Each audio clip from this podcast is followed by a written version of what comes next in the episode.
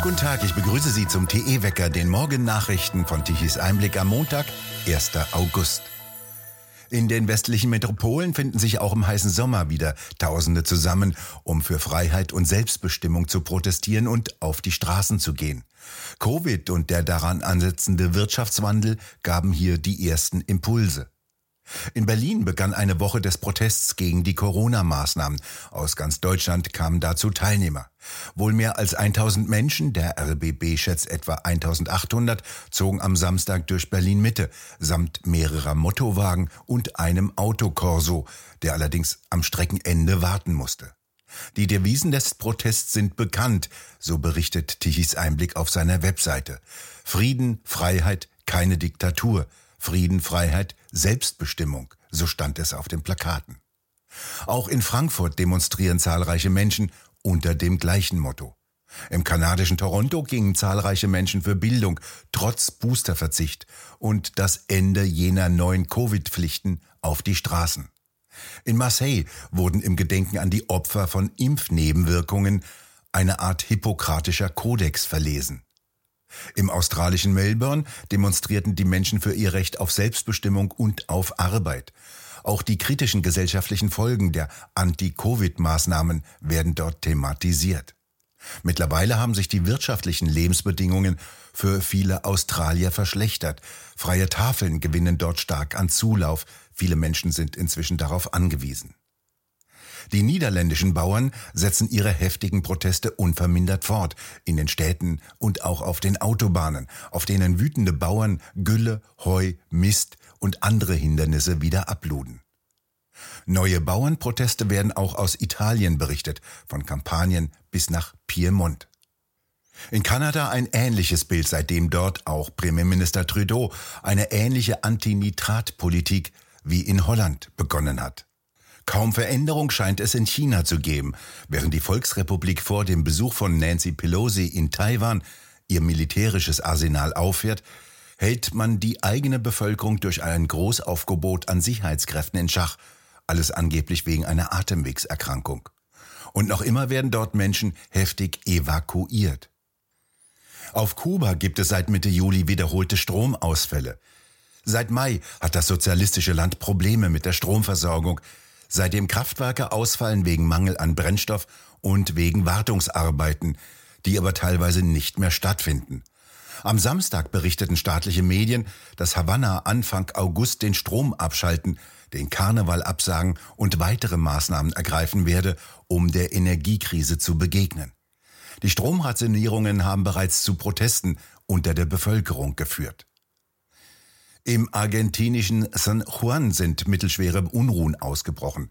Supermärkte werden geplündert, auf den Straßen sind Schüsse zu hören, Brände wurden auf der Straße entzündet. Im Irak stürmen Protestierende zum zweiten Mal das Parlament. Hintergrund ist eine innerschiitische Fehde um die Frage, wer die nächste Regierung bilden darf. Auf beiden Seiten stehen sich klerikale Fraktionen gegenüber mit mehr oder weniger Einflüssen aus dem Iran. In Sri Lanka hat der amtierende Präsident eine Einheitsregierung gefordert. Zuvor hatte er die protestierenden Bürger als Faschisten bezeichnet und die Demonstrationen für die Verzögerungen bei den anstehenden Verhandlungen mit dem Internationalen Währungsfonds verantwortlich gemacht. Das Programm des Internationalen Währungsfonds wurde währenddessen auf September verschoben. In Deutschland sorgt der sich abzeichnende Energienotstand mittlerweile immer lauter für gewisse Dissonanzen in der Berliner Ampelkoalition. FDP-Chef Lindner forderte jetzt einen mehrjährigen Weiterbetrieb der drei noch verbliebenen Kernkraftwerke. Ein Teil der Grünen lehnt dies strikt ab. Die Fraktionschefin der Grünen im Bundestag, Hasselmann, meinte, bei der Atomkraft handle es sich um eine Hochrisikotechnologie. Sie will allenfalls noch sechs zusätzliche Monate zulassen. Die zweite Vorsitzende der Grünen Partei, Lang, will ebenfalls auf gar keinen Fall, so wörtlich, einen Wiedereinstieg in die Atomenergie. Es gebe ein Wärmeproblem, kein Stromproblem, sagte sie am Sonntag im ZDF. Kein Journalist fragte nach, wie sie diesen physikalischen Unsinn erklären könne. FDP-Mann Lindner hatte sich am vergangenen Wochenende ebenfalls für ein schnelles Abschalten der Gaskraftwerke stark gemacht. Damit sollten Engpässe in der Gasversorgung verhindert werden. CSU-Landesgruppenchef Dobrindt wiederum will, dass die letzten Kernkraftwerke bis mindestens 2027 laufen. Der bayerische Ministerpräsident Söder will ebenfalls neue Laufzeit, allerdings nur bis 2024. Er weiß genau, dass sich dieses nicht lohnt und dass dies kein Unternehmen mitmachen wird. Noch im Jahre 2011 bestand Markus Söder, wie Tichys Einblick auf seiner Webseite gerade erinnert, damals als bayerischer Umweltminister auf dem Jahre 2022 als das endgültige Ausstiegsjahr aus der Kernkraft. Dafür trat Söder jetzt für ein Fracking in Norddeutschland ein. Der Ministerpräsident von Niedersachsen zeigte sich empört und wies dies wieder zurück. Der Arbeitgeberverband Gesamtmetall wirft unterdessen einen Neubau von Kernkraftwerken ins Feld. Ein Soziologe namens Ortwin Renn sagte, die Politik müsse an einem Strang ziehen. Die Menschen erwarteten, dass sich kein Politiker auf Kosten der Krise profiliere. Die Energiekrise und die stark steigenden Verbraucherpreise drohten verstärkt Protest in der Bevölkerung auszulösen, sagte Renn, der als Direktor für so etwas wie transformative Nachhaltigkeitsforschung an einem Institut gleichen Namens in Potsdam bezahlt wird. Der Mann saß übrigens mit in jener Ethikkommission für eine sichere Energieversorgung, die von Merkel eingesetzt den sogenannten Atomausstieg und die jetzige Energiekatastrophe ethisch-moralisch rechtfertigte. In dieser Kommission saß seinerzeit kein Ingenieur oder Fachmann, der rechnen konnte und etwas von Energiesystemen verstand. Einer aktuellen Umfrage des Meinungsforschungsinstitutes INSA für Bild am Sonntag zufolge haben sich 54 Prozent der grünen Wähler für eine Laufzeitverlängerung der Kernkraftwerke ausgesprochen, um die Energieversorgung unabhängiger vom russischen Gas zu machen. Dagegen sind 38 Prozent. In den anderen Parteien sieht's anders aus. Bei der SPD stimmten nur 25 Prozent dafür und bei der FDP nur 20 Prozent für eine Laufzeitverlängerung. In der Gesamtbevölkerung sind inzwischen 70 Prozent für eine Verlängerung der Kernkraftwerkslaufzeiten, 20 Prozent dagegen und 10 Prozent unentschlossen. Hartz-IV-Empfänger sollen einen Bonus bekommen, wenn sie Heizkosten sparen. Das schlägt jetzt die FDP vor. Denn Bezieher von Arbeitslosengeld hätten nichts vom Gas sparen. Wenn die die Heizung runterdrehen, haben sie zwar kältere Wohnungen, aber nicht mehr Geld in der Tasche denn das verbleibe beim Jobcenter, sagt die FDP und schlägt vor, dass Hartz-IV-Empfänger einen Großteil der eingesparten Heizkosten ausbezahlt bekommen.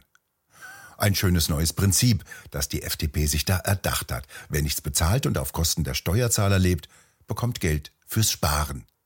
Nichts hat der FDP-Mann Lukas Köhler, stellvertretender Vorsitzender der FDP-Bundestagsfraktion, der diesen Vorschlag gemacht hat, zum Trost der arbeitenden Bevölkerung gesagt. Nachdem das Bodenpersonal der Lufthansa bereits einen Streiktag durchgesetzt hatte, stimmten jetzt auch die Piloten für einen Arbeitskampf. In einer Urabstimmung haben sich die stimmberechtigten Mitglieder der Vereinigung Cockpit mit deutlicher Mehrheit von 97,6 Prozent der Teilnehmer für einen Arbeitskampf ausgesprochen, wie die Gewerkschaft am Sonntag berichtete, nachdem die Stimmen ausgezählt wurden. Damit ist ein Streik der rund 5000 Piloten, die in der Vereinigung Cockpit zusammengeschlossen sind, ab sofort möglich. Er muss allerdings noch beantragt werden. Von der Vereinigung Cockpit hieß es, dass es sich um ein Warnsignal an die Lufthansa handle. Man erwarte jetzt gute Angebot. Die Vereinigung Cockpit verlangt 5,5 Prozent mehr Gehalt und einen automatischen Inflationsausgleich ab dem kommenden Jahr. Das englische Frauenfußballteam ist Europameister. 1 zu 2 nach Verlängerung. Das Ergebnis des Endspiels im traditionsreichen Wembley-Stadion zwischen England und Deutschland. Damit haben die Engländerinnen erstmals die Fußball-Europameisterschaft gewonnen.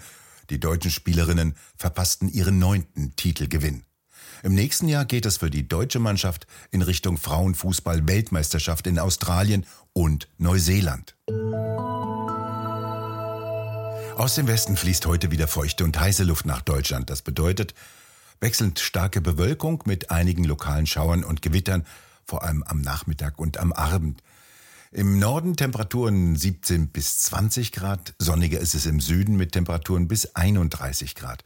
Und für die kommenden Tage kündigt sich eine neue Hitzewelle an. Ein Hochdruckgebiet über Mitteleuropa und ein Tief über den britischen Inseln schaufeln gemeinsam wieder sehr heiße Luft aus dem Südwesten heran. Doch bereits zum Wochenende rechnen die Wettermodelle eine Kaltfront aus, die die kurze Hitzewelle wieder beenden wird. Wir bedanken uns fürs Zuhören. Schön wäre es, wenn Sie uns weiterempfehlen. Weitere aktuelle Nachrichten lesen Sie regelmäßig auf der Webseite tichiseinblick.de. Und wir hören uns morgen wieder, wenn Sie mögen.